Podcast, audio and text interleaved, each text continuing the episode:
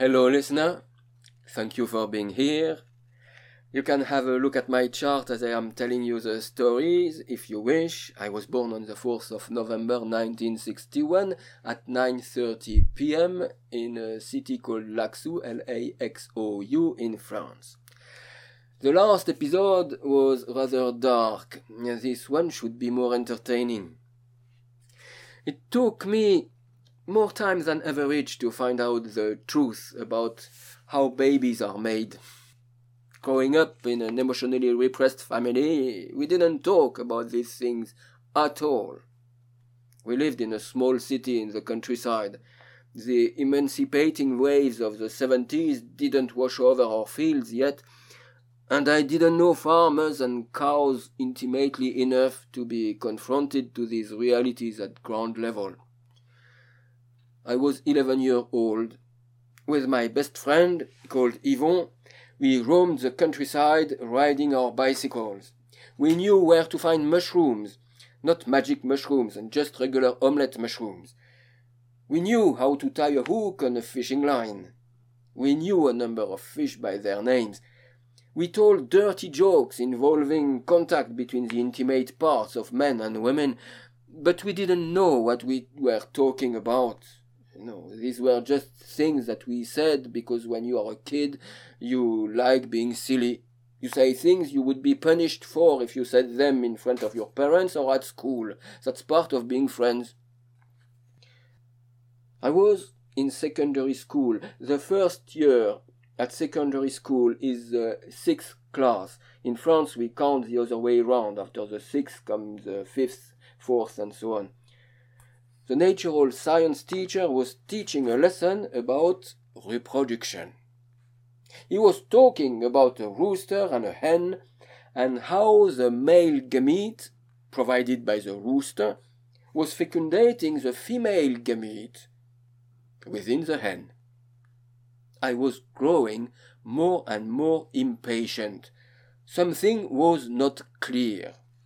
So I asked, how come the rooster's cell meets the hen's cell? The teacher seemed not to understand the question. He answered, That is called fecundation. Yeah, okay, I've understood that it is called fecundation.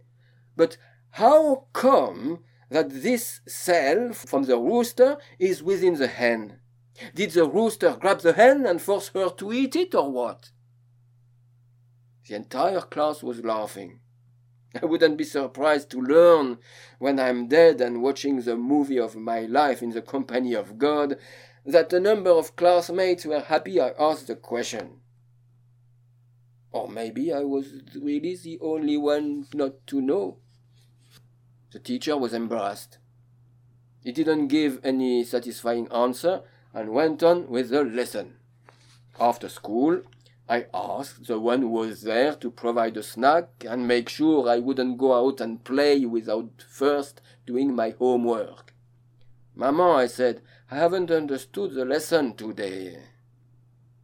She was very ill at ease, but she had a sense of duty.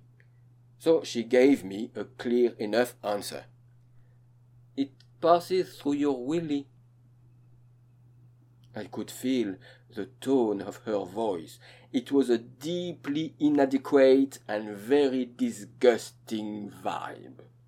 She added something essential from the point of view of good morality. But you must like each other very much, otherwise it is not fun. Even more disgusting.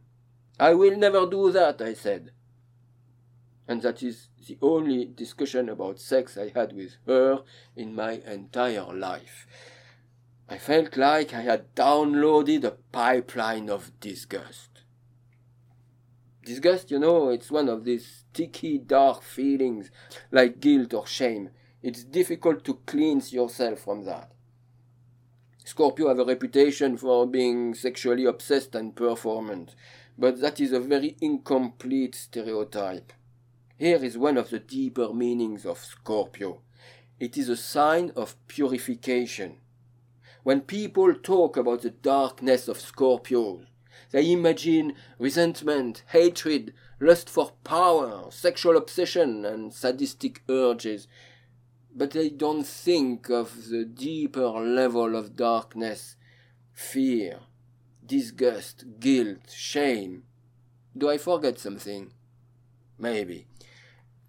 Purification is the spiritual task of Scorpio. We have the reputation of being deep, but when you dig deep, you don't find deep and beautiful spiritual truth. When you dig deep, you find yourself in the psychic sewage. It stinks, it's corrupt, and you crave for renewed innocence. One day, my friend Yvon suggested we go to the rubbish tip to look for batteries. Sometimes the local regiment dumped big loads of used batteries, so some may still be good. Today, at the same place, there is a recycling center. If you bring rubbish, it has to go straight into the right bin. There are staff and barriers. But at that time, we could just go with our bicycles. The path led to heaps of rubbish we could explore. And there were batteries. I also found a comic strip book of a special kind. Oh, nothing hardcore, really, especially by comparison to, to what you may find in two clicks on the internet. No, only one to one heterosexual enthusiasm was depicted there. The characters were young and beautiful. The disturbing embraces shown in these comic strips didn't happen out of the blue. Uh, they were brought about by means of stories. From the depths of my childhood, I'm going to tell you one of them. It's beautiful like a Greek tragedy. A man is digging in the basement of his home. The reason for this digging is not very clear, nor very important. Maybe some deep plumbing job. He comes across a big boulder. Tough luck. It is as big as himself. The man digs around the stone, bangs at it. As he does, a magnetic field starts emanating from the rock. A consciousness slowly awakes inside. The man becomes obsessed by this boulder. He feels compelled to take it on with a chisel and hammer. Inside the stone, a thought arises. At last, I have been waiting for so long.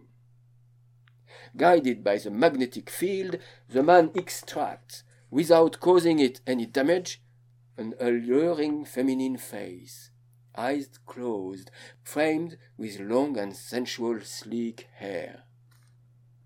Then a bust appears, magnificent breasts, and soon the whole naked body of the most bewitching creature is freed from the rock.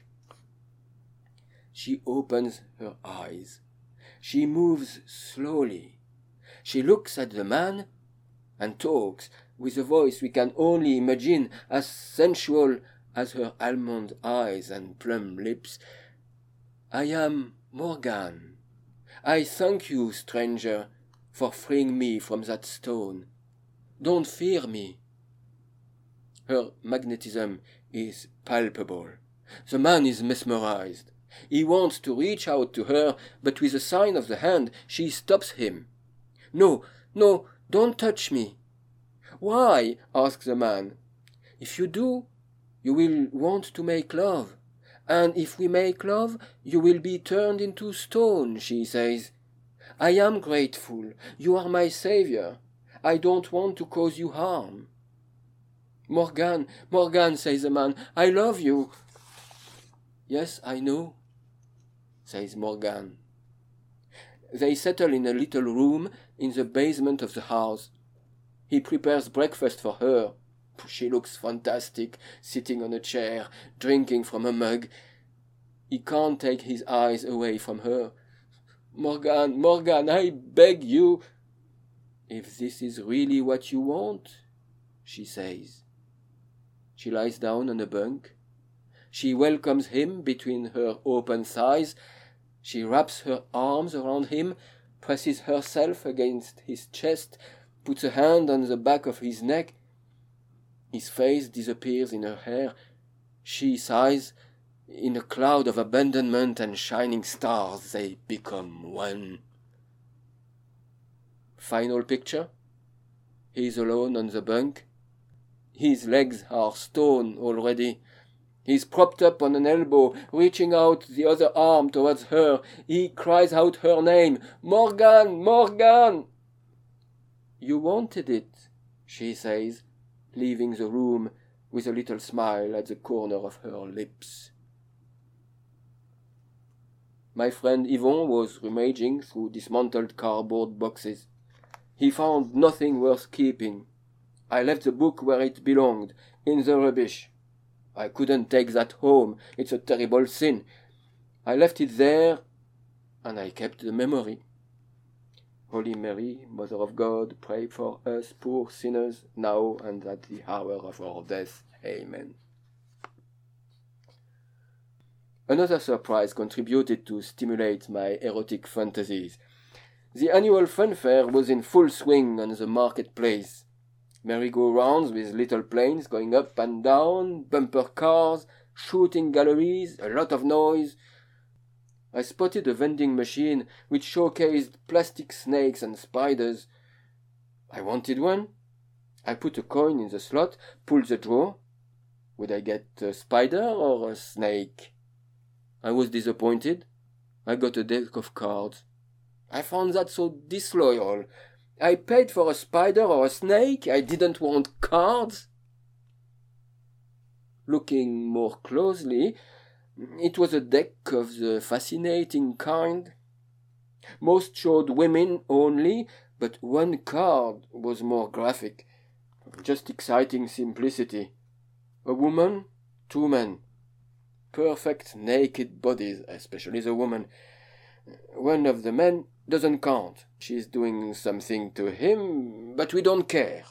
The other man is doing the right thing. Pictures like that are quicker to memorize than geography lessons.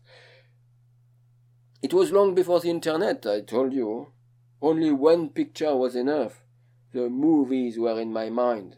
Emotional storms were released. A forbidden and shameful paradise had become all I may ever want penetrating another being, disappearing in a magic ocean of feminine bliss. But at school, if a girl liked me, I could only blush. I felt as if my mind was an open and despicable book. I felt, I felt the way I had learned to feel about myself, basically. I would also discover later that another part of me could also adore girls in a worshipping way uh, and see mm, kind of like only pure angels in some of them. I would find myself torn, split into two irreconcilable halves, both craving for two opposite and irreconcilable kinds of bliss, both being rather disconnected from reality lived on my own and not shared with anyone.